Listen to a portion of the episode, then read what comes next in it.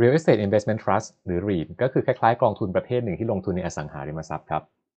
ในทางกฎหมายทางการที่เป็นกองทุนกับกอง Trust มีความแตกต่างกันแต่ว่าในการคุยวันนี้เราจะพูดกว้างๆรวมๆกับว่าเป็นกองทุนก่อนอาจจะพูดคำว่ากองทุนอสังหาริมทรัพย์สลับกับคำว่า รีท บ้างนะครับก็ขอให้เข้าใจถึงตัวหลักการและเหตุผลแล้วก็ปัญหา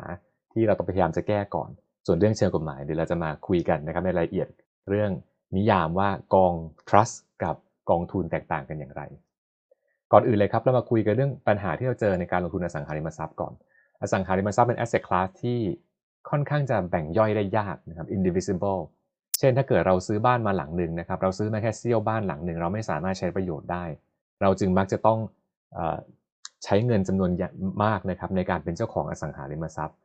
แล้วการเป็นเจ้าของอสังหาริมทรัพย์นี้นะครับการลงทุนในอสังหาริมทรัพย์มันไม่ได้เป็น passive investment เหมือนกับการลงทุนในตัวทุนหรือตราสารหนี้เป็นต้นเพราะว่าถ้าเกิดเราซื้ออสังหาริมทรัพย์มาเพื่อปล่อยเช่าเราก็จะเป็นต้องบริหารหาผู้เช่าเองทั้งนี้อาจจะมีการจ้างคนอื่นมาทำให้แต่ว่ามันก็ปฏิเสธไม่ได้ครับว่าเป็นการลงทุนที่ต้องมี active involvement ในตัวสิ่งที่เราได้ลงทุนไปนะครับไม่ได้เป็น financial investment เหมือนกับสิ่งอื่นที่เราอาจจะคุ้นเคยกันในฐานะ asset class ด้วยความที่อสังหาริมทรัพย์เนี่ยไม่สามารถแบ่งย่อยได้อย่างง่ายก็ทำให้คนที่เป็นเจ้าของอสังหาริมทรัพย์นี้ไม่ได้เป็นไม่ได้เป็นเจ้าของอสังหาริมทรัพย์กันอย่างท่วนทั่วทั่วถึงนะครับการที่เราลงทุนในอสังหาริมทรัพย์ไปเช่นซื้อคอนโดเพื่อปล่อยเช่าเป็นต้นคอนโดนั้นก็อาจจะเป็นสัดส่วนที่ค่อนข้างใหญ่ของตัวบาลานซ์ชีทของเราทำให้เราไม่มีการกระจายการลงทุนได้มากเท่ากับการที่เราไปซื้อหุ้นหรือซื้อกองทุนอื่นเป็นต้นนะครับแล้วก็อสังหาริมทรัพย์เป็น asset class ที่มีสภาพคล่องค่อนข้างต่ำด้วยทีนี้พอเห็นประเด็นตรงนี้แล้วเนี่ยจะเริ่มจะเริ่มสะกิดใจแล้วใช่ไหมครับว่าเรากำลังพูดถึงอสังหาริมทรัพย์ในฐานะ asset class เปรียบเทียบกับหุ้นหรือเปล่าหรือว่าอสังหาริมทรัพย์ที่พูดถึงคือการประกอบธุรกิจกันแน่เพราะว่าเวลาที่เรากำลังพูดถึงเรื่องการลงทุนกันนี้หลายๆครั้งหลายๆบริบทนะครับการลงทุนที่เป็น financial investment นี้มันมาจากการที่เรามีการกำหนดละว่าตัวธุรกิจนี้เราจะระดมทุนจากไหนนะครับมี financing strategy อย่างไรใครได้เป็นเจ้าของบ้างแล้วการที่มีผู้ถือหุ้นในตัวธุรกิจนั้นเนี่ยก็ถือว่าเป็นหนึ่งในตัว strategy ของตัวเจ้าของกิจการที่เลือกที่จะเปิดให้คนอื่นเข้ามาซื้อขายหุ้นในตัวกิจการได้นะครับดังนั้นเรื่องเรื่อง divisibility ของ real estate ที่กล่าวถึงก่อนหน้านี้จริงๆแล้วถ้าเราพูดถึงธุรกิจประเภทอื่นก็มีความ indivisible เหมือนกันเราจะเปิดร้านกาแฟหนึ่งร้านนะครับเราเราเปิดแค่เสี้ยวร้านไม่ได้เราต้องเปิดเป็นร้านถึงจะครบถ้วนแบบเดียวกันกับอสังหาริมทรัพย์ถ้าเกิดเราไม่มีคอนโดทั้งหลังหรือไม่มีออฟฟิศทั้งตึกเราก็ไม่สามารถประกอบธุรกิจปล่อยเช่าได้แล้วต้องแยกก่อนครับว่าอสังหาริมทรัพย์ในฐานะตัว real business นะครับกับอสังหาริมทรัพย์ในฐานะ asset class ที่เราได้ลงทุนในหลักทรัพย์ต่างๆที่ที่ตัวเจ้าของกิจการเขาเลือกที่จะระดมทุนมาเป็นสองอย่างกันเป็นสองเรื่องกันนะครับดังนั้นถ้าเราเห็นว่าตัวธุรกิจเช่นร้านกาแฟแบบนี้เราสามารถแบ่งย่อยให้มีผู้ถือหุ้นมาถือได้เราก็เป็นการทำให้ร้านกาแฟนี้มี divisibility มากขึ้นแทนที่จะต้องซื้อทั้งร้านใช้คนคนเดียวในการลงทุนเราเปิดให้คนอื่นเข้ามาเป็นเจ้าของกิจการได้ถ้าเราเปิดให้กับสาธารณะมาซื้อหุ้นได้ก็เท่ากับว่าตัวร้านกาแฟของเรานี้ divisible มากๆเลยคนสามารถมีเงินนิดหน่อยก็มาลงทุนในร้านกาแฟเราได้ก็ทำให้ทำให้สามารถมีมีตลาดที่กว้างขึ้นได้นะครับทำให้การที่เราจะต้องลงทุนในร้านกาแฟสักร้านนึงแทนที่เราต้องเปิดร้านเองเลยใช้เงินเป็นหลักล้านเราอาจจะใช้เงินแค่หลักพันหรือหลักร้อยฝากคนอื่นไปลงทุนเป็นหุ้นก็ได้เหมือนกันงั้นในบริบทของอสังหาริมทรัพย์ครับเราสามารถดูธุรกิจที่ประกอบธุรกิจในอสังหาริมทรัพย์และมาดูฝั่งที่เป็นเรื่อง financing strategy เขาได้ว่าเขาระดมทุนจากใครถ้าเกิดเขาเปิดโอกาสให้คนอื่นได้สามารถมาลงทุนด้วยได้มาซื้อหุ้นในกิจการเขาด้วยจริงๆแล้วปัญหาต่างๆที่เรากล่าวกันในเรื่องอสังหาริมทรัพย์เรื่องว่า indivisible ต่างๆเหล่านี้เนี่ยก็ไม่ใช่ประเด็นใหญ่ซะทีเดียวนะครับเอาละครับเมื่อเราเห็นภาพแล้วว่าเรื่อง divisibility หรือจะใช้คำให้ in trend หน่อยใช้คำว่า fractionalization สามารถแบ่งเป็นเซี่ยวๆได้เนี่ยเป็นเรื่องของ financing strategy แล้วเนี่ยการระดมทุนจากคนนะครับกลุ่มหนึ่งหรือคนหมู่มากมาเพื่อที่สุดท้ายแล้วเนี่ยต้องมาใช้กับตัวธุรกิจอสังหาริมทรัพย์ที่เป็นที่เป็นการลงทุนก้อนใหญ่เราเลือกช่องทางไหนได้บ้างนะครับถ้าเกิดเราดูว่าอยากจะให้อสังหาริมทรัพย์เนี่ย divisible ทำอย่างไรเราอาจจะบอกว่าเราก็เอาบริษัทที่ ที่ทำอาชีพอสังหาประกอบธุรกิจอสังหาริมทรัพย์นี้นะครับมาเปิดขายหุ้นให้กับสาธารณะมาซื้อเราก็สามารถทำให้คนอื่นมี exposure ในตัว real estate business ได้ละนะครับเปิดเป็นจะได้เป็น holding company ก็ได้นะครับเป็นหรือจะเป็น real estate operating company ก็ได้แล้วเราเปิดขายหุ้นให้กับคนหมู่มากคนหมู่มากที่ซื้อหุ้นในบริษัทเราก็จะมี real estate exposure ในตัวเรียบร้อยแล้วถ้าเกิดตัวบริษัทของเราเป็นเจ้าของอสังหาริมทรัพย์หลายประเภทหรือประเภทเดียวกันในหลายๆ location มี diversification ได้นักลงทุนที่มาซื้อหุ้นในตัวกิจการอสังหาริมทรัพย์นั้นก็จะได้ benefit จากเรื่อง diversification และ real estate exposure ไปด้วยนั่นเองก็เลยมีคำถามว่าอ้าวถ้าอย่างนั้น real estate จริงๆก็ไม่ได้ indivisible อย่างที่เราคิดนะครับก็ตอบว่าใช่ครับตัว asset class เนี่ยอาจจะ indiv อ่าขอโทษครับตัวอสังหาริมทรัพย์แต่ละชิ้นเองเนี่ยอาจจะ indivisible ไม่สามารถซื้อแยกได้แต่เราสามารถระดมทุนจากคนหมู่มากได้ทำให้สุดท้ายแล้วเนี่ยเรา fractionalize real estate ได้โดยการใช้กลยุทธ์ทางการเงินงั้นทำไมจะต้องมีเป็นกองทุนอะไรขึ้นมาด้วยก็ต้องเพิ่มประเด็นขึ้นมาอีกหนึ่งอย่างครับว่าการที่เราจัดตั้งการลงทุนเป็นกองทุนขึ้นมาสิทธิประโยชน์หนึ่งอย่างที่กองทุนมักจะได้คือตัวกองทุนไม่ต้องจ่ายภาษีเงินได้ถ้าเปรียบเทียบกับตัวบริษัทอสังหาริมทรัพย์นะครับเราสามารถถือ real estate asset แทนผู้ถือหุ้นได้แต่เมื่อเรามีรายได้เข้ามาในตัวบริษัทนี้ตัวบริษัทก็จำเป็นต้องจ่ายรายได้ในฐานะนิติบุคคลก่อนแล้วมีกำไรมาค่อยนำกำไรไปจ่ายให้กับตัวนักลงทุนแล้วนักลงทุนก็จำเป็นจะต้องจ่ายภาษีในต่อนั้นอีกทีหนึ่งแต่ถ้าเกิดเรามองย้อนไปดูว่าถ้า real estate holding company นี้มีหน้าที่ระดมทุนจากคนแล้วนำทุนนี้ไปซื้ออสังหาริมทรัพย์เราเห็นธุรกิจประเภทอื่นที่คล้ายๆแบบเดียวกันนะครับกองทุนรวมระดมทุนจากคนแล้วนำเงินตรงนี้ไปซื้อ asset อื่นๆเช่นซื้อหุ้นซื้อตราสารหนี้เป็นต้นของเขาก็ทำแบบเดียวกันเราจะเรียกว่าเป็น special purpose vehicle นะครับเป็นบริษัทที่สร้างขึ้นมาเฉพาะกิจที่มีหน้าที่แค่ระดมทุนมาแล้วนำลงทุนนั้นไปกระจายต่อที่อื่นก็ได้เหมือนกันบริษัทประเภทนั้นที่ผ่านมานะครับในหลายๆประเทศได้รับข้อยกเว้นเป็นพิเศษมีการจัดตั้งเป็นกรอบขึ้นมาว่าอันนี้ไม่ใช่บริษัทหรอกครับเป็นเหมือนกับ special purpose vehicle ที่มีหน้าที่ส่งต่อเงินต่างหากส่งต่อเงินจากนักลงทุนไปยังบริษัทแล้วเมื่อบริษัทส่งเงินกลับมาให้ก็นำเงินนั้นส่งให้กับนักลงทุนอีกทีหนึ่งไม่ได้เป็นบริษัทที่ประกอบกิจการอะไรจริงๆแต่เป็นแค่เป็นแค่ที่ผ่านต่อเงินเท่านั้นดังการที่ต้องเจอ double taxation เหมือนกันเนี่ยทำให้เกิดข้อได้ข้อเสียเปรียบขึ้นนะครับก็เลยมีการจัดตั้งเป็นเป็นเอ่อเรียกว่า asset management นะครับขึ้นมา asset management company แล้วก็เป็นฟันขึ้นมาที่รับสิทธิประโยชน์ทางภาษีงั้นเพื่อพูดให้เห็นภาพกว้างๆคร่าวๆนะครับการที่เรามีการกำหนด legal structure ขึ้นมาว่ามันเป็นกองทุนนะมีหน้าที่ระดมทุนแล้วส่งผ่านเงินต่อเฉยๆทำให้เราสามารถได้รับสิทธิประโยชน์ทางภาษีนะครับเพราะว่าธุรกิจนี้ไม่ได้ทำรายได้ที่ได้ไม่ได้มาจากการประกอบธุรกิจจริงๆแค่การส่งผ่านเงินเฉยๆเขาก็เลยไปขอให้รัฐบาลบอกว่าขอยกเว้นภาษีได้ไหมในรูปแบบนี้เพราะว่าไม่งั้นก็เป็นการจ่ายซ้ำซ้อนนะครับแต่แน่นอนครับถ้าทำแบบนี้แล้วเนี่ยคนอื่นก็อาจจะอยากทำบ้างเป็นการประหยัดภาษีใช่ไหมครับในข้อต้องมีการกำหนดเอาไว้ว่าที่คุณจะเรียกตัวเองว่าเป็นกองทุนอย่างเงี้ยจะต้องผ่านเงื่อนไขอะไรบ้างแล้วประกอบกันกับการที่กองทุนนี้ต้องมีความรับผิดชอบกับคนหมู่มากมากมายที่เป็นนักลงทุนเป็นต้นนะครับก็เลยต้องมีการกำหนดกรอบกติกาด้วยว่าความสัมพันธ์ที่มีระหว่างกันต้องเป็นยังไงไม่ให้เกิด conflict of interest ขึ้นเป็นต้นอันนี้ก็จะสรุปให้ฟังให้เห็นภาพคร่าวๆนะครับว่าจุดเริ่มต้นของการเกิดมาของกองทุนที่ลงทุนในอสังหาริมทรัพย์นี้เนี่ยมันก็มาจากเหตุผลเดียวกับการที่เรามีกองทุนที่ไปลงทุนใน asset class ประเภทอื่นงั้นถ้าทำกับตัวตราสารหนี้ทำกับหุ้นได้ทำไมทำกับตัวบริษัทอสังหาทำกับตัว asset ที่เป็นอสังหาริมทรัพย์เลยไม่ได้นะครับจะขอดอกจันไว้ก่อนนิดนึงนะว่ากองทุนรวมนะครับที่เราคุ้นเคยกันส่วนมากนี้ไม่ได้ลงทุนกับตัวกิจการโดยตรงแต่ลงทุนไปกับ financial securities ของกิจการนะครับคือมีกิจการที่เขาออกเป็น securities มาเป็นตราสารหนี้เป็นหุ้นเป็นต้นแล้วเราก็เอาเงินไปลงทุนตรงนั้นอีกทีนึงดังนั้นเราลงไปในฐานะนะครับนักลงทุนที่มีบริษัทที่เขามีผู้บริหารจัดการมีเจ้าของอยู่แล้วเราไปเป็นส่วนหนึ่งของตัวกิจการนั้นด้วยแต่ในบริบทของอสังหาริมทรัพย์ครับเราไม่ได้นำเงินไปลงทุนในหุ้นของบริษัทอสังหาริมทรัพย์แต่เรานำเงินนั้นไปซื้อแอสเซทที่เป็นอสังหาริมทรัพย์เลยจริงๆทำให้ตัวบริบทของของความรับผิดชอบที่มีแล้วงานที่ต้องเจอแตกต่างกันนิดนึงอย่างน้อยๆเลยก็คือว่าถ้าเราเป็นกองทุนรวมบริษัทเขามีผู้บริหารอยู่แล้วเราเข้าไปในฐานะผู้ถือหุ้นเท่านั้น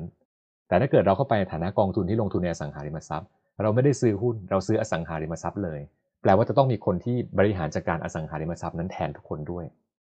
งั้นภาพนี้จะเหมือนกับเป็นเป็นเป็น operating company ในตัวก็ได้หรือเป็นบริษัทที่มีหน้าที่ต้องหา operating company มาดูแลตัว asset นั้นอีกทีหนึ่งในบริบทของประเทศไทยนะครับกองทุนที่ลงทุนในอสังหาริมทรัพย์เนี่ยมีสองประเภทตอนจริงๆคือมีประเภทเดียวแหละนะครับในประวัติศาสตร์ของเราเคยมีสองประเภท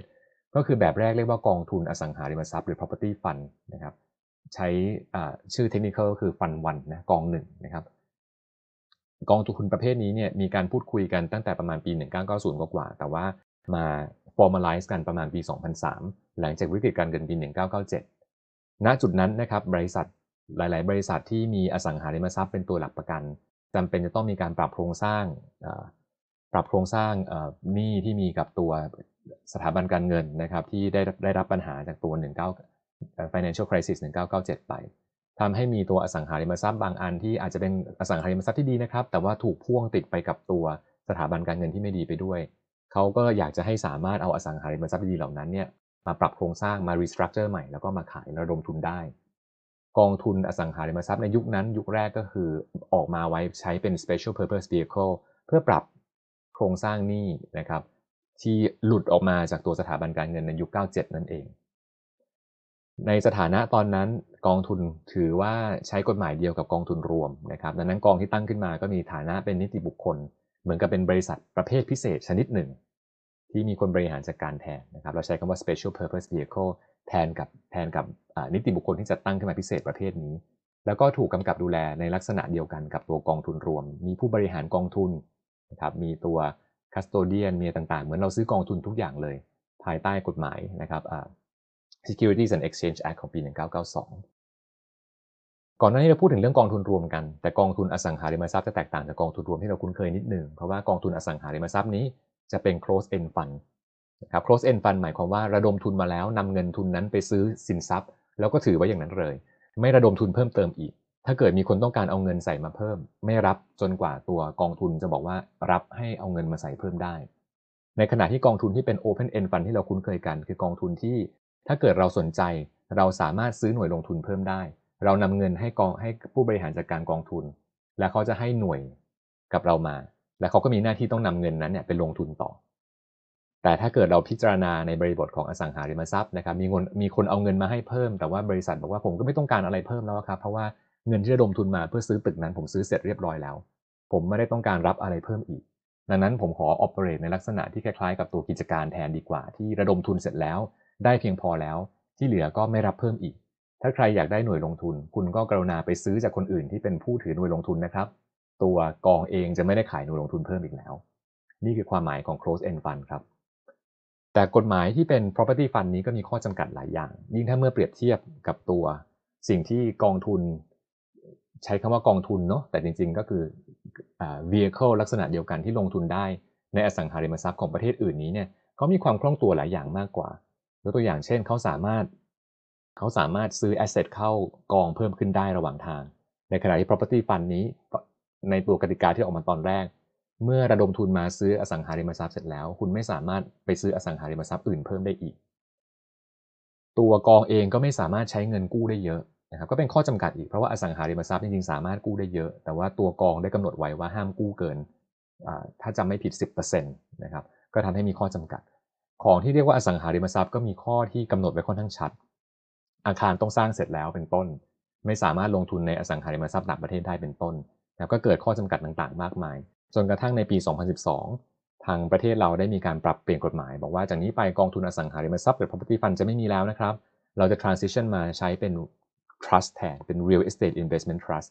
ซึ่งก็จะใกล้เคียงกับรูปแบบการลงทุนในในนานาชาติมากกว่า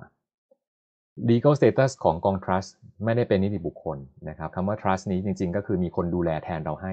trust เป็นเหมือนกับเป็น concept ที่ที่สร้างขึ้นมาเพื่อเรียงร้อยความสัมพันธ์ระหว่างกันนะครับให้เกิดการดูแลผลประโยชน์กันขึ้นแต่ว่าใครเป็นเจ้าของหุ้นหุ้นลงทุนอยู่ตรงไหนอันนี้ตัวคอนเซปต์เองจะมีความซับซ้อนเพิ่มขึ้นอีกนิดหนึ่งนะครับเมื่อเทียบกับตัวกองทุนรวมที่เราอาจจะคุ้นเคยกันอันนี้ก็จะอยู่ภายใต้กฎหมาย trust นะครับในตัวกฎหมาย trust for transactions ใน Capital Market Act นะครับของปีสองพันเจ็ดถ้าเปรียบเทียบกัน side by side กอง trust ก็เหมือนกับเป็นกล่อง กล่องประเภทหนึ่งที่มีการกำหนดสิทธิ์ต่างๆไว้แต่ว่าตัวกล่องเองนั้นน่ะไม่ได้เป็นไม่ได้เป็นนิติบุคคลขึ้นมาในขณะที่กองทุนรวมอสังหาริมทรัพย์นะครับกองทุนก็คือเป็นนิติบุคคลตั้งขึ้นมาเลยเราซื้อหน่วยลงทุนคือเราซื้อแชร์ของตัวกองทุนนั้นนะครับเรามีฐานะเป็นผู้ถือกองทุนเลยในขณะที่รีทนี้ตั้งขึ้นมาเป็นเป็นกับเป็นกองทรัสต์นี้ก็คือเป็น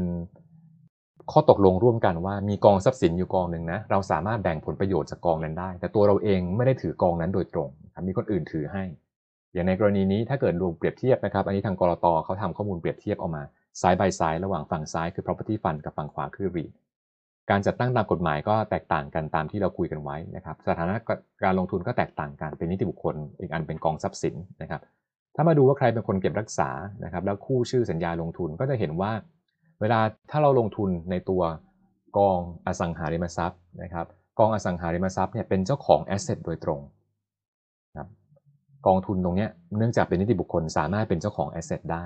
แต่ว่ากฎหมายของ trust นี้เป็นไม่ได้เป็นตัวตนขึ้นมาตัว trust เองไม่ได้สามารถเป็นเจ้าของอะไรโดยตรงได้จะต้องมีการแต่งตั้ง trustee ขึ้นมาเพื่อถือกองนั้นแทนเรา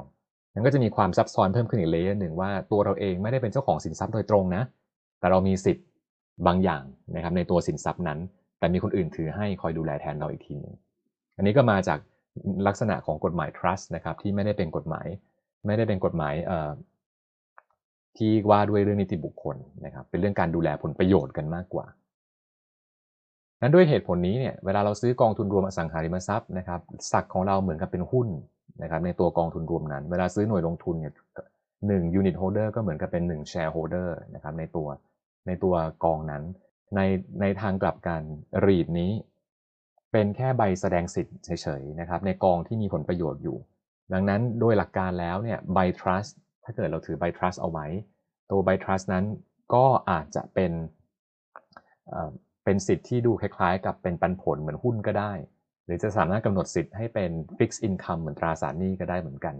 ไม่ได้มีกฎหมายอะไรระบุไว้นะครับทำให้มีความยืดหยุ่นมากกว่าว่าถ้าตั้งเป็นกอง trust ขึ้นมาเราจะดีไซน์ตัวใบ trust ให้มี cash flow แบบไหนที่สอดคล้องกับตัวความต้องการของผู้ถือหน่วย trust มากที่สุด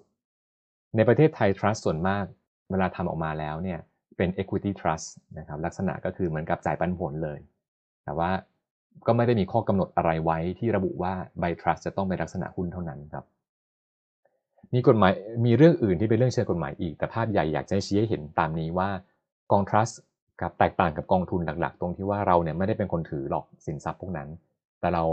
เราถือสิทธิ์อยู่เป็นทางอ้อมแล้วมีคนอื่นที่เขาทำสัญญากับเราว่าเดี๋ยวเขาจะดูแลให้เราแทนนะครับมีผู้ดูแลผลประโยชน์แทนอาจจะนึกภาพเหมือนกับว่าถ้าเกิดเราเรามีเป็นกองมรดกอยู่นะครับกองมรดกมีคนที่ถืออยู่ไม่ใช่เรานะแต่มีผู้จัดการกองมรดกที่แบ่งสรรปันส่วนให้ตามตามข้อกำหนดต่างๆที่มีในตัวหนังสือสัญญาพินัยกรรมเป็นต้นนะครับดังนั้นใบ รีท นี้ก็เหมือนกับเป็น formal agreement ในตัวหนังสือสัญญาพินัยกรรมตรงนั้นว่าเราจะแบ่งแบ่งสรรผลประโยชน์อะไรให้ใครยังไงบ้างทีนี้เราปรับตัว property fund เป็น รีท แล้วเนี่ยเขาปรับอะไรบ้างนะครับเขาปรับการลงทุนที่ลงทุนได้ให้กว้างมากขึ้นเดี๋ยวจะมีให้ดูนะครับหน้าถัดไปนะว่าหลักทรัพย์ลงทุนประประเภทสินทรัพย์ที่ลงทุนได้มีอะไรบ้างสามารถกู้ยืมเงินได้มากขึ้นนะครับแล้วการบริหารจัดการนี้เนี่ยก็จะมีกฎกติกาต่างๆที่ทำให้ตัวกอง รีท จะต้องมีสตรัคเจอร์ที่คล้ายเคียงกับตัวบริษัทจดทะเบียนมากขึ้นนะครับเพราะถ้าเกิดเราพูดถึงลักษณะของกองทุนรวมอย่างนี้เนี่ยตัว legal requirement ของการเป็นกองทุนรวมจะแตกต่างจากการที่จากการที่เป็นบริษัทจดทะเบียนเรามอง business model ของบริษัทที่เป็นบลจ.นะครับบริษัท asset management companies เขาสามารถขึ้นกองใหม่ขึ้นมาเรื่อยๆได้นะครับเป็นการรับเงินมาดูแลต่อเป็นเป็นลักษณะเหมือนกับ fund management wealth management มากกว่าในขณะที่ รีท นี้มันไม่ได้มีแค่เรื่องของคำว่า fund management แต่มันมีเรื่องเกี่ยวกับเรื่อง operation ปนเข้ามาด้วยดังนั้นความรับผิดชอบต่างๆที่ต้องมีก็เลยต้องมี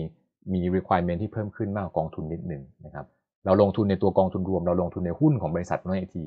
บริษัทที่ลงทุนพวกนั้นก็ต้องมีหน้าที่เปิดเผยข้อมูลให้กับคนที่เป็นผู้ถือหุ้นทั้งถือเองอิสระหรือถือผ่านกองทุนรวมอยู่แล้วเราก็เลยไม่ต้องกังวลอะไรมากแต่ว่าเราลงทุนในตัว รีท ที่อาจจะเป็นเป็นตัว asset เลยแล้วไม่ได้มี disclosure อะไรมากมายนะครับไม่ได้มีพวกกลไกกติกาต่างๆในการดูแล governance มากมายกฎหมายเลยต้องมีการกำหนดเพิ่มขึ้นครับว่าถ้างั้นของที่เป็นลงทุนใน รีท ก็ต้องมีข้อมูลพวกนี้ให้นักลงทุนประกอบด้วยนะไม่งั้นเขาจะได้ตัดสินใจจะได้ตัดสินใจได้ง่ายขึ้นนะครับ ก็เป็น key difference นะครับสิ่งหนึ่งที่เวลาปรับเป็น รีท แล้วเกิดขึ้นก็คือว่าทั้ง รีท ทั้งตัว property fund ไม่จำเป็นจะต้องจ่ายภาษีเงินได้มีดอกจันไว้นะครับถ้าเกิดเราจ่ายเงินที่รับออกมาเกิน เก้าสิบเปอร์เซ็นต์ นะเป็นลักษณะ pass through คือรับมาแล้วจ่ายออกเลยอันนี้คือถือว่าอ่ะคุณเป็น pass through vehicle คุณไม่ได้เป็น operating company ดังการที่คุณมาขอขอยกเว้นการจ่ายภาษีเงินได้ก็พอรับฟังได้แต่ถ้าเกิดคุณรับเงินมาแล้วคุณไม่ปล่อยแล้วคุณเก็บเอาไว้สะสมไว้คุณก็ดูไม่ต่างอะไรกับบริษัทจำกัดทั่วๆไปงั้นถ้าบริษัทจำกัดเขาต้องจ่ายภาษีคุณก็คงต้องจ่ายภาษีเหมือนกันนะนะครับดังนั้นตัวกฎหมายที่กำหนดมาให้พวกกองทุนพวกนี้เนี่ยบอกว่ายกเว้นภาษีได้ก็ต้องมีเงื่อนไขไว้ด้วยว่าของที่คุณรับมาต้องจ่ายออกหมดคุณต้องเป็น pass through vehicle ถ้าเป็นแบบนั้นเราก็จะได้มั่นใจได้ว่าคุณไม่ได้มา abuse ระบบอะไรในการที่ไม่จ่ายภาษีโดยที่บอกว่าคุณแค่ดูแลสินทรัพย์แทนคนอื่นอยู่ก็ไม่ต้องให้เขาจ่ายสองเด้งนะครับก็เป็นเรื่องที่เรื่องที่ยอมรับได้โดยเฉพาะในบริบทของกองทุนรวมนะกองทุนรวมนี้เนี่ยตัวบริษัทที่ลงทุนเขาจ่ายภาษีเงินได้มาแล้วรอบหนึ่งนะครับถ้าเกิดตัวกองทุนรวมต้องมาจ่ายภาษีเงินได้รอบที่สองแล้วเราในฐานะผู้ถือกองทุนรวมมาจ่ายภาษีรอบที่สามอีกมันจะกลายเป็น triple taxation ไปเขาก็เลยมีการละเว้นตรงส่วนกลางให้นะครับเพราะถือว่าลงใน security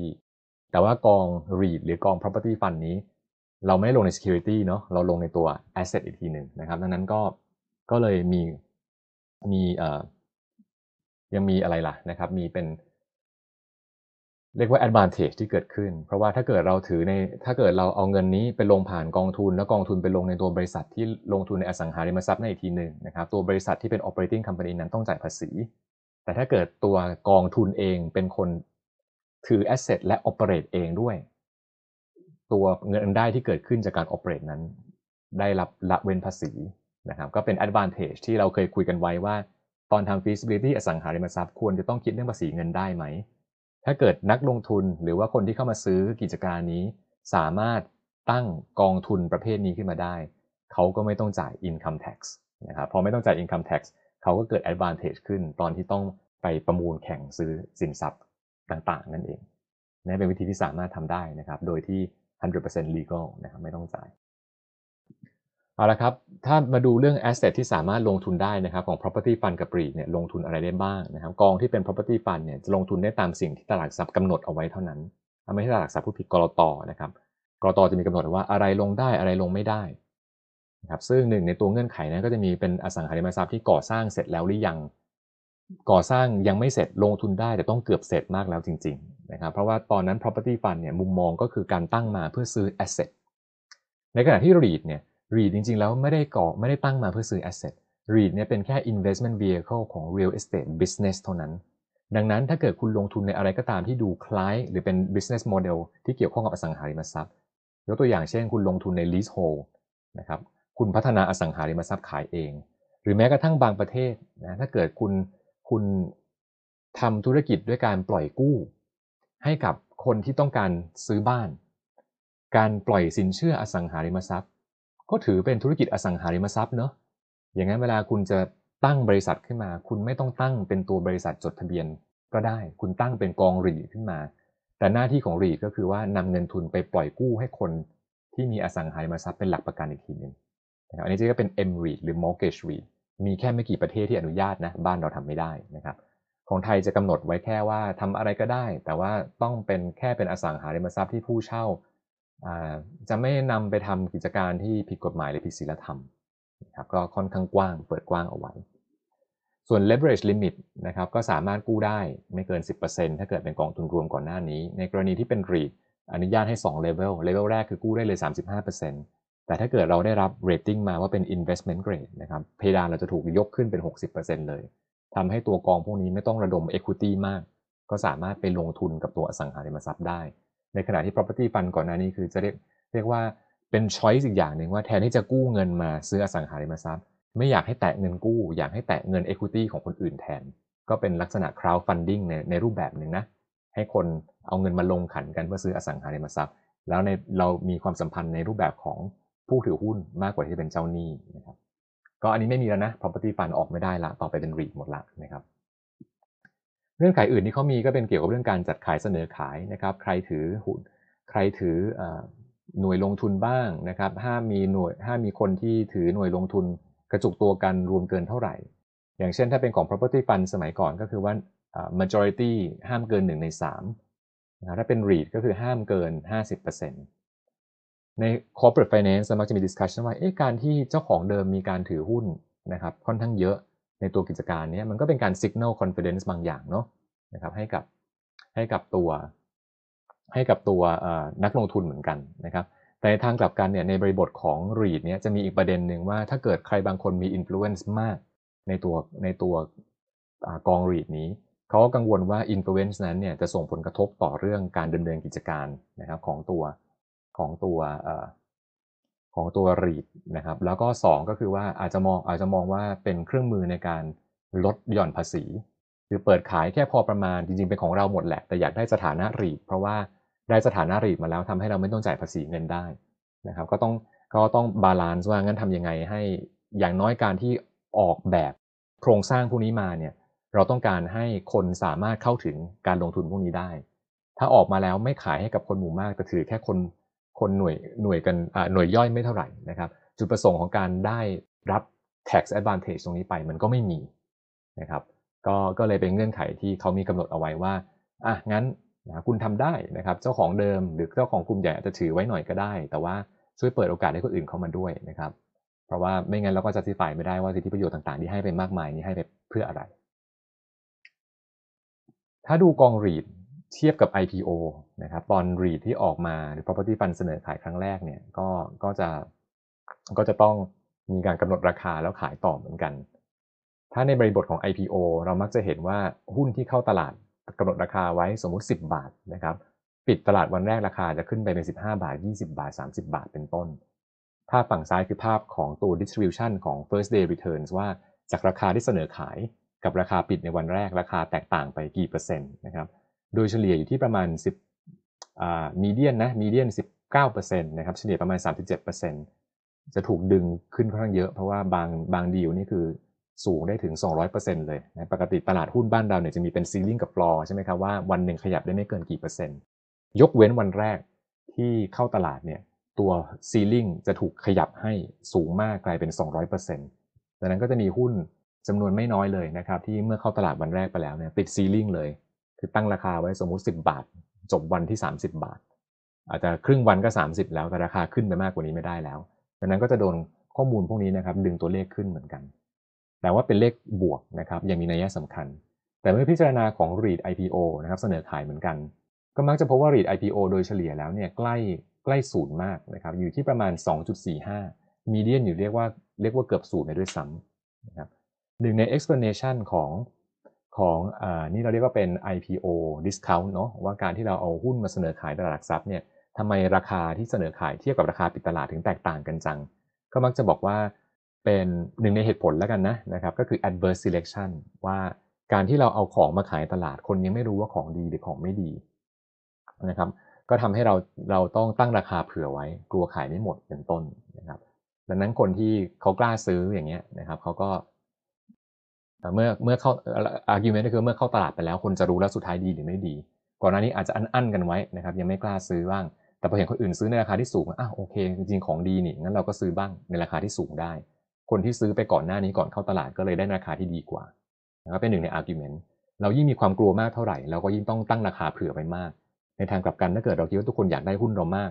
นะครับเราก็ตั้งราคาไว้สูงๆได้นะครับก็สุดท้ายคนก็ยังยอมซื้ออยู่ดีราคาก็จะไม่ขยับมากราคาที่ตั้งเอาไว้กับราคาที่ซื้อตลาดก็จะไม่ไม่ขยับมากขนาดนั้นถ้าเทียบดูอสังหาริมทรัพย์นี้ first day return เนี่ยก็น้อยมากนะครับ argument หนึ่งอาจจะเป็นเพราะว่า adverse selection ในตัว REIT นี้เทียบกับตัวหุ้นในบริษัทแล้วกันเนาะนะครับมีความมีความมีความไม่แน่ไม่นอนต่ำกว่าเพราะถ้าเกิดเราดูว่า income ของ real estate จริงๆเป็นอะไรนะครับ income real estate เนี่ยก็เป็นพวกค่าเช่าแล้วถ้าเกิดค่าเช่าของเราเป็นสัญญาที่มีการกำหนดไว้ล่วงหน้าว่าลูกลูกค้าที่มาเช่าเขาเช่าระยะเวลาสมมติสิบปียี่สิบปีกำหนดราคากำหนดค่าเช่าล่วงหน้ารายได้ค่อนข้างแน่นอนค่อนข้างชัดเจนนะครับดังนั้นตัว real estate income นี้ก็มักจะมีความแน่นอนมากกว่าถ้าเราเชื่อในเหตุผลเรื่อง adverse selection สิ่งที่เห็นในตัวข้อมูลก็เป็นสิ่งที่สนับสนุนผลนี้เช่นเดียวกันนะครับอาจารย์ทำงานวิจัยมาก็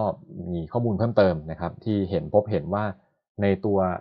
returns ของอสังหาริมทรัพย์เนี่ยของ REIT เนี่ยนะครับเมื่อเทียบกันแล้วเนี่ย ก็มีความผันผวนมีความเสี่ยงแตกต่างกัน รีท ประเภทที่เป็นออฟฟิศหรือเป็นห้างนะครับที่มีการทำสัญญาระยะสัญญาเช่าระยะยาวไว้รายได้แน่ชัด รีท พวกนี้เวลาซื้อขายตลาดราคาก็จะไม่ค่อยผันผวนมากลักษณะจะเหมือน Fixed Income แต่ รีท ประเภทที่รายได้เป็น Variable Income นะครับมีความเสี่ยงสูงพวกนี้เมื่อเราดูในตลาดก็จะเห็นว่ามีความไม่แน่ไม่นอนสูงกว่าตามไปด้วยเหมือนตอนที่เราเลือกซื้อหุ้นนะครับหุ้นบางตัวก็มีความเสี่ยงสูงบางตัวก็มีความเสี่ยงต่ำเพราะทำธุรกิจไม่เหมือนกัน รีท เองก็เช่นเดียวกันครับ รีท รีท เป็นแค่กองที่ไปลงทุนในตัวอสังหาริมทรัพย์ประเภทแตกต่างดังนั้น exposure ของตัวอสังหาริมทรัพย์ที่ลงทุนนั้นต่างหากที่เป็นตัวกำหนดว่าเราจะได้รับอะไรจากการลงทุนใน รีท นี้นะครับประเด็นสุดท้ายนะครับก็คือ รีท structure นี้มีคนหลายคนเข้ามาเกี่ยวข้องเพราะว่าหัวใจของการทำ รีท คือการที่เราต้องการจะอำนวยความสะดวกให้คนที่มีเงินแต่ไม่มี expertise มีเงินไม่เยอะมากนะครับสามารถมาร่วมลงทุนในตัว real estate assets ได้แล้วในทางกลับกันถ้าเกิดเราเป็นผู้ประกอบการ real estate เราก็สามารถมีแหล่งเงินทุนอื่นที่ไม่จำเป็นต้องใช้เงินทุนตัวเองหรือว่ากู้แบงก์อย่างเดียวแต่เปิดให้คนอื่นเข้ามาร่วมลงทุนได้แบบเดียวกับที่เราเอาหุ้นเราเข้าตลาดเป็นต้นเมื่อไรก็ตามที่มีคนหลายคนเข้ามาเกี่ยวข้องในตัวกระบวนการก็มักจะมี agency conflict เกิดขึ้นอันนี้เป็น issue ในเรื่อง finance ที่ถ้าเกิดคนที่เป็นเจ้าของนะครับกับคนที่เป็นคนตัดสินใจแทนเนี่ยเป็นคนคนละคนกันเรามีกลไกอะไรบ้างที่ทำให้การตัดสินใจพวกนี้เกิดประโยชน์ตามที่สมมุติว่าให้เจ้าของเป็นคนตัดสินใจเองก็จะได้แบบเดียวกันนะครับภาพเรียนภาพที่มาจากก.ล.ต.ครับเป็นขั้นตอนในการจัดตั้งแล้วก็โครงสร้างของตัว รีท นะครับถ้ามาดูตัวโปรที่เป็นตัวเลขก่อนเลขหนึ่งก็คือว่าเราต้องการจะจัดตั้งนะครับตัวตัว รีท ขึ้นมาเราเป็นผู้จัดการ รีท อาร์ เอ็ม ย่อมาจาก รีท Manager นะครับแล้วก็ยื่นคำอนุญาตยื่นคำขออนุญาตเสนอขายกับสำนักงานก.ล.ต.ครับเมื่อเมื่อยื่นคำขออนุญาตเสนอขายแล้วก็ต้องมีภาพในใจนะครับว่าเรากำลังเสนอขาย asset อะไรอยู่ตัว รีท Manager ก็คือคนที่เปรียบเทียบก็คล้ายกับตัวผู้จัดการกองทุนนะครับแต่ว่ามีการต้องมีการจัดตั้งเพิ่มมาต่างหากเป็นนิติบุคคลมาอีกรายหนึ่งเลยต้องมีการพิสูจน์ว่ามีความเชี่ยวชาญบางอย่างที่ผ่านมาแล้วในธุรกิจอสังหาริมทรัพย์เชี่ยวชาญมากพอที่จะบริหารการลงทุนนี้แทนคนอื่นได้นะครับก็จะมีเงื่อนไขที่ก.ล.ต.กำหนดเอาไว้เรื่องประสบการณ์เป็นไงบ้างเขาจะมีหน้าที่บริหารกองทรัสต์ครับเมื่อยื่นขออนุญาตเสร็จแล้วเนี่ยเขาก็จะเริ่มเสนอขายนะครับใช้คำว่า by trust นะ trust certificate นะครับผ่านผู้จัดจำหน่ายผู้จัดจำหน่ายก็เป็นเป็น investment banks บริษัทหลักทรัพย์เป็นต้นเราให้ผู้จัดจำหน่ายนะครับจัดการจัดการขายให้อ๋อขอโทษตามโปรต้องเป็นนี่ก่อนนะครับผู้จัดการ รีท เนี่ยเสนอไปยังนักลงทุนหรือผู้ถือ by trust ผู้ถือ by trust นี้ตอนเสนอขายครั้งแรกก็คือขายผ่านผู้จัดจำหน่ายเงินนะครับไม่ได้เข้าตัวผู้จัดการกอง รีท สังเกตว่าเงินส่วนมากแล้วที่เข้าก็คือเข้ากองที่เป็น trustee trustee ก็คือนิติบุคคลต่างหากเป็นผู้ดูแลผลประโยชน์เราที่ถูกก่อตั้งถูกถูกมอบหมายหน้าที่ให้ดูแลตรงนี้แทนนะครับเขาจะถือเงินแทนเราถืออสังหาริมทรัพย์แทนเราถือสิทธิ์ต่างๆแทนเราเราเนี่ยถือ by trust นั้นทุกอย่างอยู่ตรงนี้นะครับในตัวในตัว trustee ตรงนี้ผู้เป็น legal owner แต่เขามีหน้าที่กับเราในฐานะผู้ดูแลผลประโยชน์หรือผู้จัดการตะกี้เราใช้คำว่ากองมรดกเนาะในลักษณะเดียวกันผู้จัดการตรงนี้ดูแลแทนเรานะครับนั้นกอง trust ตรงนี้เนี่ยจริงๆเป็น legal concept เฉยๆที่เกิดขึ้นมาว่าเดี๋ยวเรามีสิทธิ์บางอย่างที่ใบนี้กำหนดไว้ให้แต่ว่าตัว ownership จริงๆอยู่กับตัว trustee นะเขาก็มีหน้าที่ต้องดูแลนะครับการปฏิบัติของ รีท manager แทนเรานะครับนั้น รีท ตรงกลางที่อยู่ตรงกลางตรงนี้เนี่ยตัว รีท เองไม่ได้แตะเงินโดยตรงนะครับมี trustee ดูแลตัว รีท manager เองก็มีหน้าที่ตัดสินใจแทนแทนคนที่รวมรวมเงินกันฝากไว้ที่ trustee แล้วไปลงทุนนะครับตัวกอง trust เกิดขึ้นก็ต่อเมื่อมีการก่อตั้งตรงนี้ขึ้นแล้วก็มีการนำเงินต่างๆนะครับมาเป็นทรัพย์สินของตัวกอง trust ผ่าน trustee อีกทีหนึ่งแล้วตัวกอง trust ตรงนี้นะครับก็จะนำเงินไปลงทุนในอสังหาริมทรัพย์โดยที่ตัว trustee อีกเช่นเดียวกันนะเป็นผู้ถือกรรมสิทธิ์ในอสังหาริมทรัพย์ตัวอสังหาริมทรัพย์ที่ทำเงินขึ้นมาก็เงินนี้ก็ต้องถูกนำมามาจัดจ่ายมา allocate ให้นะครับกับผู้ถือ by trustโดยผู้จัดการกองทรัสต์เป็นผู้จัดการอีกทีหนึ่งเอาละครับมีอะไรบ้างที่อาจจะเกิดเป็น issue ขึ้นได้บ้างที่เรียกว่า agency conflict ระหว่างทางถ้าพูดถึงขั้นแรกก่อนเลยนะครับถ้าเกิดเราต้องมีเงินมาเพื่อไปซื้ออสังหาริมทรัพย์เอ๊ะไปซื้อมาจากไหนซื้อจากใครได้ราคาดีสุดจริงหรือเปล่าตอนซื้อสินทรัพย์เข้ากองตรงนี้จริง เขามีดีลอะไรกันไหมนะครับซื้อจากคนที่เป็นใกล้ตัวหรือเปล่าเป็นต้นอันนี้ก็เป็นอิชชูที่อาจจะตั้งคำถามได้นะครับตอนที่เราเสนอขายกองทรัสต์นี้ให้กับประชาชนทั่วๆไปมี underwriter คอยดูแลอยู่นะครับ underwriter เนี่ยเขามี incentive อะไรนะครับในการขายให้ใครในการกำหนดราคาในการช่วยกำหนดราคาในบริบทของ REIT เรื่องการกำหนดราคาขายอาจจะไม่ใช่เรื่องที่ sensitive มากอย่างที่เห็นก่อนหน้านี้นะครับส่วนหนึ่งเป็นเพราะว่าเรานำเงินไปซื้อสินทรัพย์ที่ราคากำหนดค่อนข้างชัดเจนอยู่แล้วในขณะที่ในขณะที่ถ้าเกิดเราซื้อหุ้นเนี่ยเรากำลังซื้ออนาคตอยู่นะครับเงินกำลังเงินให้เป็นการระดมทุนเพื่อเขาไปลงทุนต่อในอนาคตแต่ว่าการซื้อ REIT เป็นการระดมทุนมาเพื่อไปซื้อสินทรัพย์ต่อในราคาที่คนขายกับคนซื้อเขากำหนดกันมาเรียบร้อยแล้วนั้นเรื่อง uncertainty ในอนาคตก็อาจจะไม่มากเท่าอย่างที่เราเห็นเรื่อง ไอ คิว risk เขาไม่ได้สูงมากแต่จะมี issue เรื่องว่าเราเสนอขายให้ใครครับถ้าเกิดเราเสนอขายเสนอขายให้กับผู้มีพระคุณของเราเสนอขายให้คนใกล้ตัวยังไงเป็นต้นนะครับนี่ก็เป็นอีก issue นึงที่ที่เกิดขึ้นไม่ใช่แค่ในเรื่องของตัว REIT อย่างเดียวแต่การเสนอขายหลักทรัพย์ทั่วไปก็มีมี issue แบบเดียวกันนะครับเขาจะมีพวกกลไกต่างๆที่คอยสร้างความมั่นใจให้ได้ว่าการเสนอขายนี้เกิดเป็นการเสนอขายด้วยความยุติธรรมอย่างอาจจะมีพวกกลไกที่เราทำแบบ small lot first สามารถกระจายหุ้นให้กับคนหมู่มากได้อย่างนี้เป็นต้นนะครับในตัวส่วนของผู้จัดการกอง REIT เองเนี่ยครับประเด็นที่ที่ต้องที่ผู้จัดการกอง REIT ต้องสร้างความมั่นใจให้ได้ก็คือว่าเราเป็นผู้จัดการกอง REIT นี้เราคิดค่าบริหารจัดการเหมือนกองทุนรวมคิดค่าบริหารจัดการกองทุนเหมือนกัน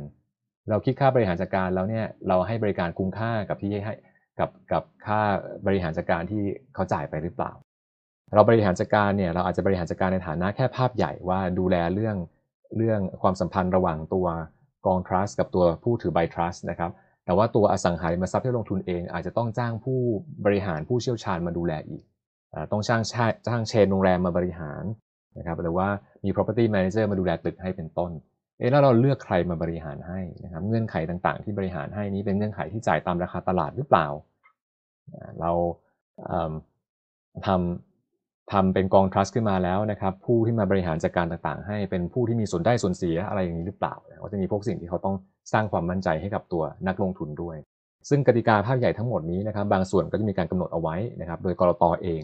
ส่วนบางส่วนก็จะเป็นพวกไกด์ไลน์พวกไกด์เดนส์ต่างๆว่า best practice ในการสร้างความมั่นใจให้กับนักลงทุนคืออะไรโดย REIT นี้ถือว่าเป็นธุรกรรมในตลาดทุนนะครับดังนั้นผู้กำกับดูแลหลักก็คือจะเป็นกลต.นั่นเองนะครับ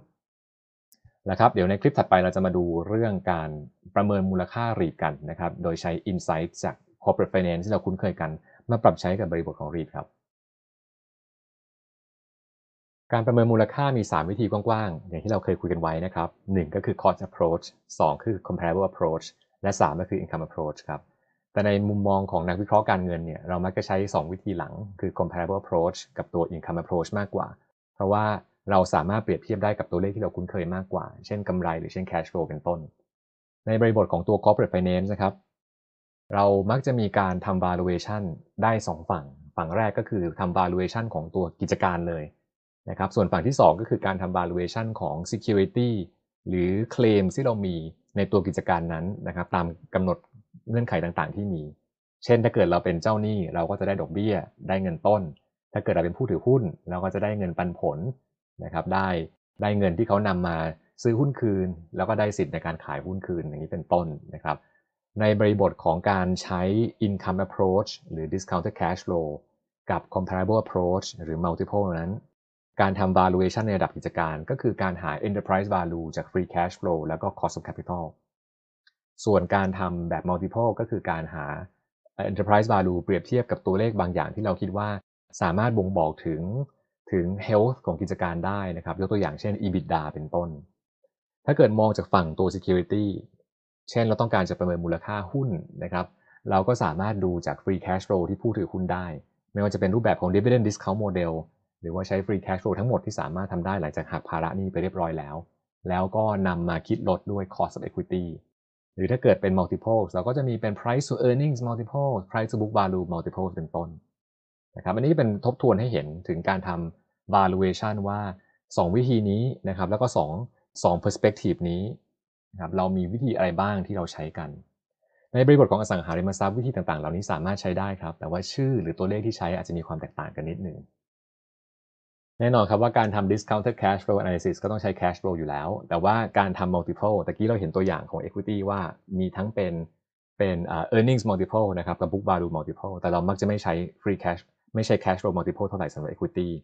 ในบริบทของอสังหาริมทรัพย์ครับเรามักจะใช้เป็น cash flow multiple มากกว่า earnings multiple เพราะว่าในธุรกิจอสังหาริมทรัพย์ครับค่าใช้จ่ายที่เป็น non cash เช่นค่าเสื่อมราคาหรือว่าการที่เราหักลด amortize leasehold rights พวกนี้เนี่ยเป็นสัดส่วนที่ค่อนข้างเยอะนะครับเมื่อเทียบกับตัวค่าใช้จ่ายที่เกิดขึ้นแต่รายการเหล่านี้เป็นรายการ non cash เราได้จ่ายไปแล้วล่วงหน้า upfront ตอนที่เราทำตอนที่เราหาเงินทุนมาทำกิจการนี้ดังนั้นเราก็ไม่อยากจะใช้ตัวเลขพวกนี้นะครับมามาวัดตัวตัว performance ของตัว REIT จริงๆซึ่งแนวคิดนี้เนี่ยก็เป็นแนวคิดที่ถูกกำหนดนะครับโดย National Association of REITs นะครับอยู่ในประเทศสหรัฐอเมริกานะครับ เอ็น เอ รีท ถือว่าเป็น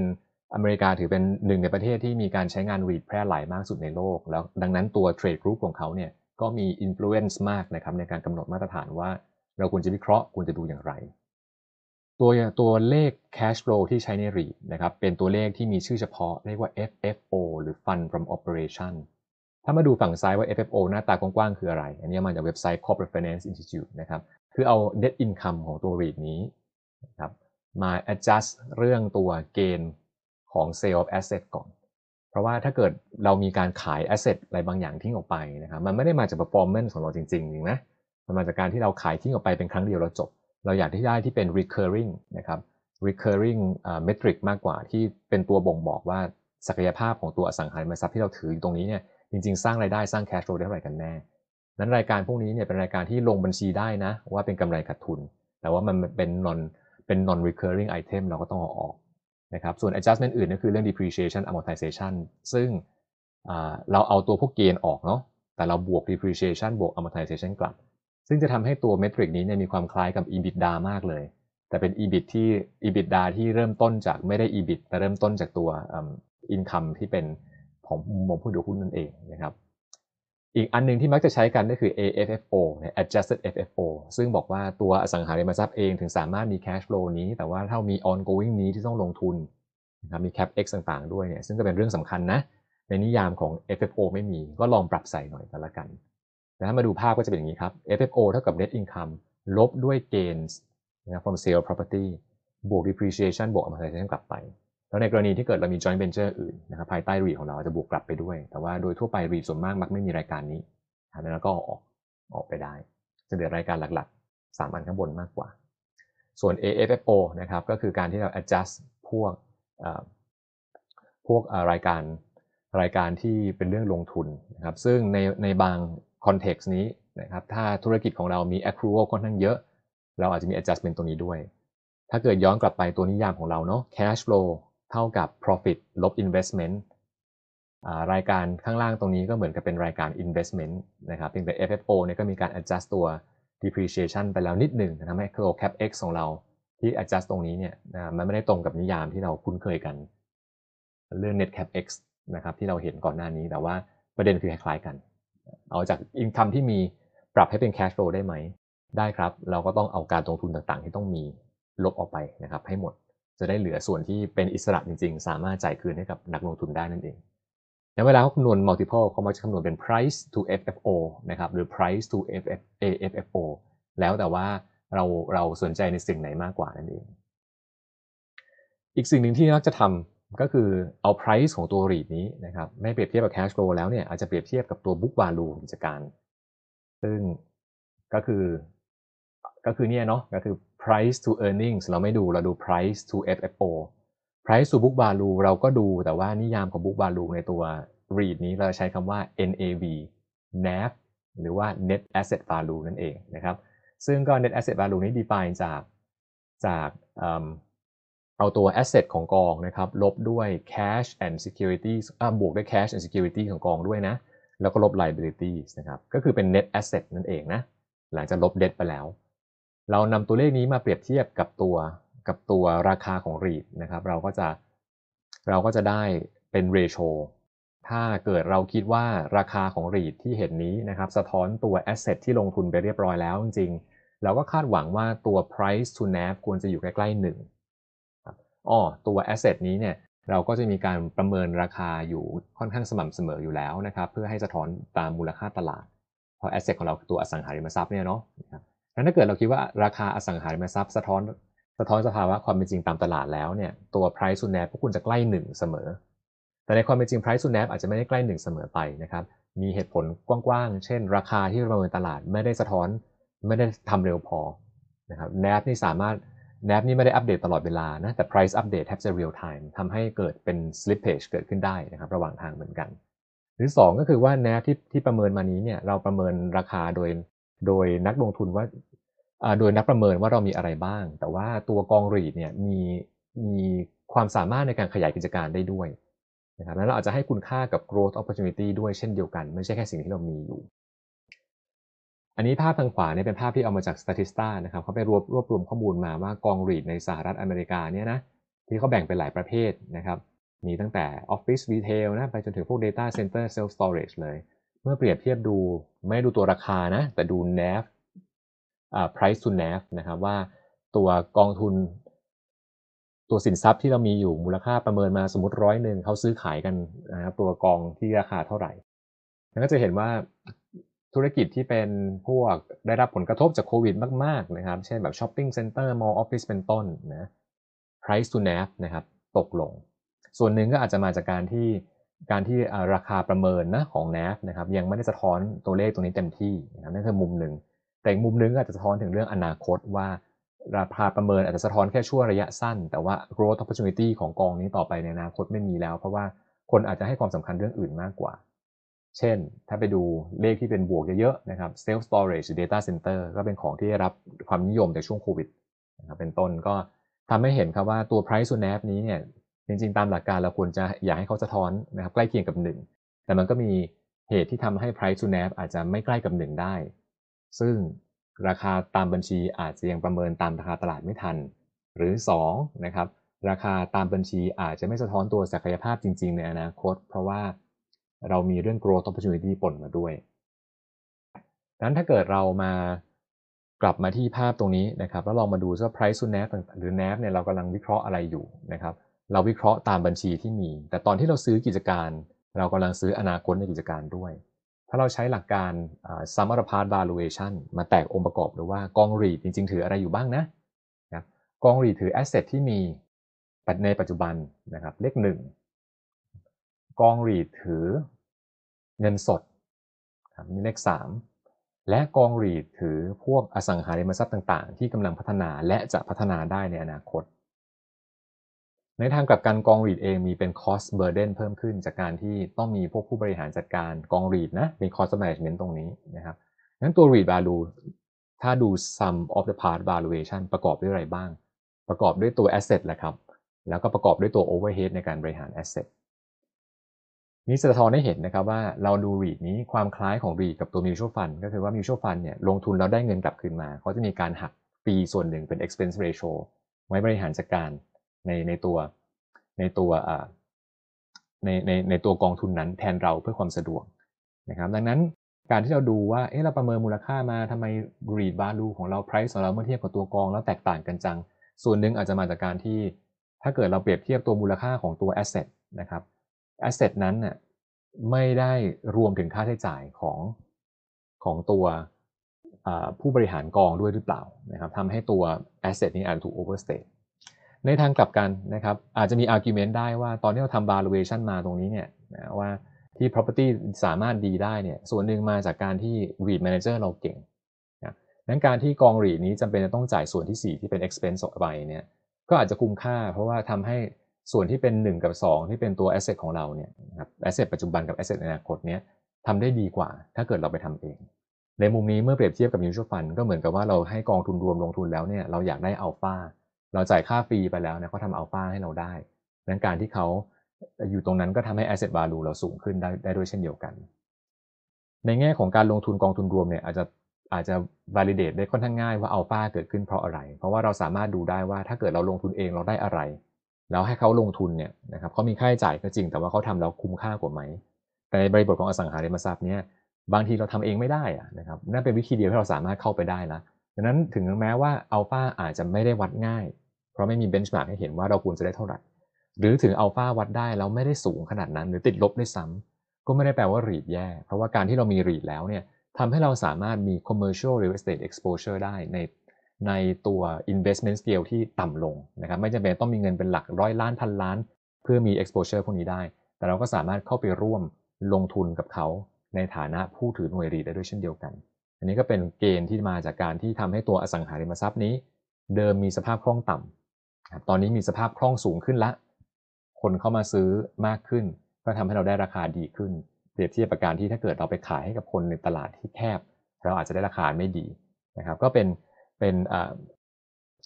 สัมทับกับตัวเหตุผลว่าทำไมรีทถึงต้องเกิดมานะครับรีทแก้ปัญหาอะไรหนึ่งในนั้นก็คือแก้ปัญหาเรื่องสภาพคล่องเพราะว่าการลงทุนในตลาดที่มีสภาพคล่องต่ำนะครับราคาของสินทรัพย์ที่ซื้อขายในตลาดสภาพคล่องต่ำก็จะไม่ก็จะโดน discount ไปด้วยแต่ถ้าเกิดเราอยู่ในตลาดที่มีสภาพคล่องค่อนข้างสูงเปิดกว้างให้ใครสามารถเข้ามาซื้อก็ได้ขายก็ได้นะครับเรื่องความกลัวต่างๆเหล่านั้นเนี่ยก็จะทำให้ตัว asset price ของเราดีขึ้นด้วยเช่นเดียวกันนะครับเอาละงั้นก็นี่เป็นเรียกว่าหลักการนะครับ overview ในการประเมินมูลค่ากองรีทนะครับว่าควรจะประเมินอย่างไรประเมินในลักษณะบริษัทได้นะครับแต่นอกเหนือจากลักษณะบริษัทแล้วเนี่ยเราก็กองรีทก็มีความเป็นเหมือนกองทุนรวมด้วยทำให้เวลาเราประเมินกันนี้นะครับมันจะมีความซับซ้อนสองอย่างนี้ปนเข้ามาด้วยทำให้สุดท้ายแล้วตัวเลขที่มักจะใช้มากที่สุดในการประเมินก็มักจะเป็น price to เอฟ เอฟ โอ นะครับหรือ price to เอฟ เอฟ โอ multiple เพราะว่ามีความสะดวกกว่าในการใช้งานนั่นเอง